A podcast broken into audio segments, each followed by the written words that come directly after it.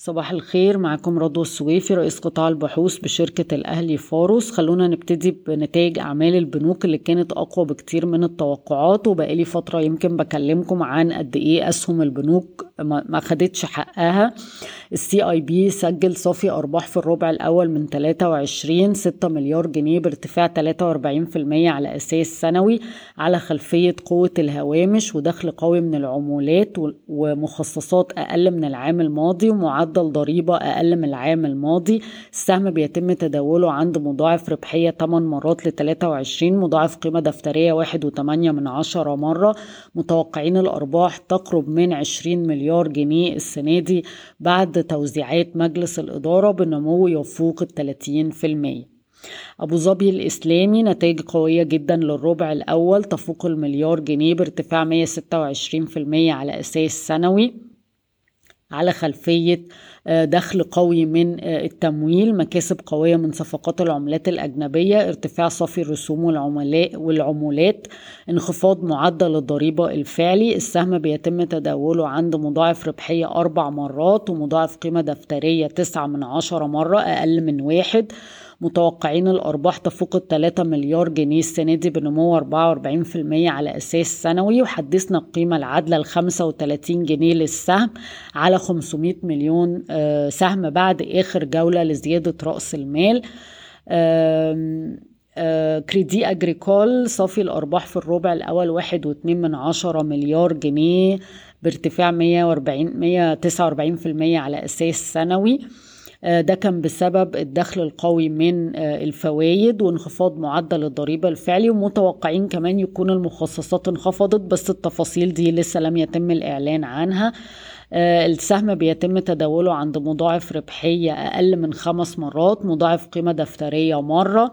متوقعين الأرباح تفوق الثلاثة مليار جنيه في عام 2023 بي Investments هتوزع تقريبا 13 سنت للسهم. آه، بعائد توزيعي 15% وده من عوائد صفقة جيزة Systems اللي هي كانت بالدولار. بنك التعمير والإسكان عين آه، باسل الهيني رئيس غير آه، تنفيذي لمجلس الإدارة واحتفظ بالعضو المنتدب حسن غانم.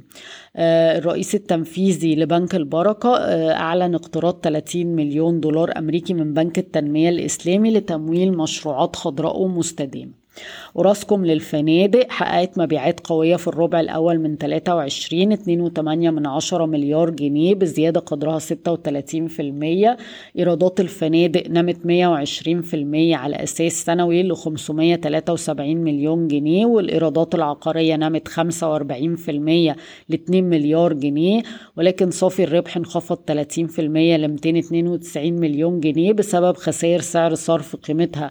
478 مليون مليون جنيه وتكلفة التمويل ارتفعت الضعف تقريبا ل 210 مليون جنيه.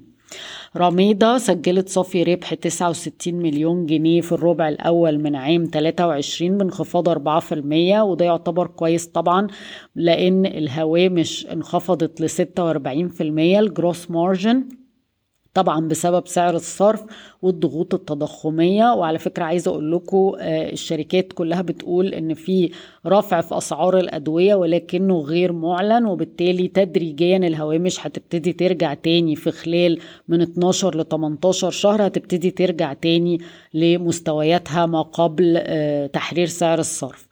السهم بيتم تداوله عند مضاعف ربحية 8 مرات وإي في إبدا 5 مرات. القلعة سجلت صافي خسائر مجمعة 2.3 من عشرة مليار جنيه في عام 22 آه، ده طبعا بسبب خسائر آه، سعر الصرف. ولكن لو رجعناها تاني هنلاقي إنها عاملة أرباح 2.5 مليار جنيه مصري. ارتفعت الإيرادات 113% ل 98 مليار جنيه تقريبا خلال 22 والسهم بيتم تداوله عند EV to EBITDA ثلاث مرات. وفي خبر إن مستحقات ERC عند الهيئة العامة للبترول وصلت 618 مليون دولار أمريكي في نهاية عام 22 وقعت شركة اسكندرية الوطنية للتت... للتكرير والبتروكيماويات اتفاقية تطوير مشتركة مع سكاتك النرويجية لإنشاء أول مشروع لإنتاج الميثانول الأخضر في مصر في ميناء دمياط باستثمارات 450 مليون دولار أمريكي. عايزة أكلمكم عن أسعار السلع العالمية سريعا جدا. هتلاقوا article في Economy Plus إن أسعار الحديد هل هتنخفض ولا لأ. طبعا بفكركم أسعار الحديد في بيدخل في المعادلة حاجات كتيرة منها سعر الصرف منها الأسعار العالمية ومنها طبعا أسعار مدخلات الإنتاج.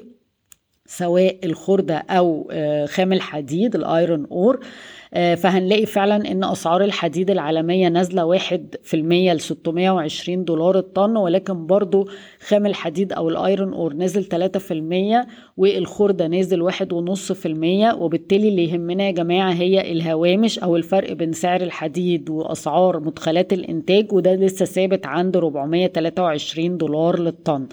الألمونيوم نازل 4% عند 2220 دولار للطن. أسعار الأسمنت في مصر ثابتة ولكن الخبر الكويس إن أسعار الفحم الحراري نازلة 3% ل 165 دولار للطن. البرنت نزل 1.5% ل 74 دولار للبرميل. الفرق بين الديزل وال heavy fuel oil نزل 3% ل 268 دولار للطن.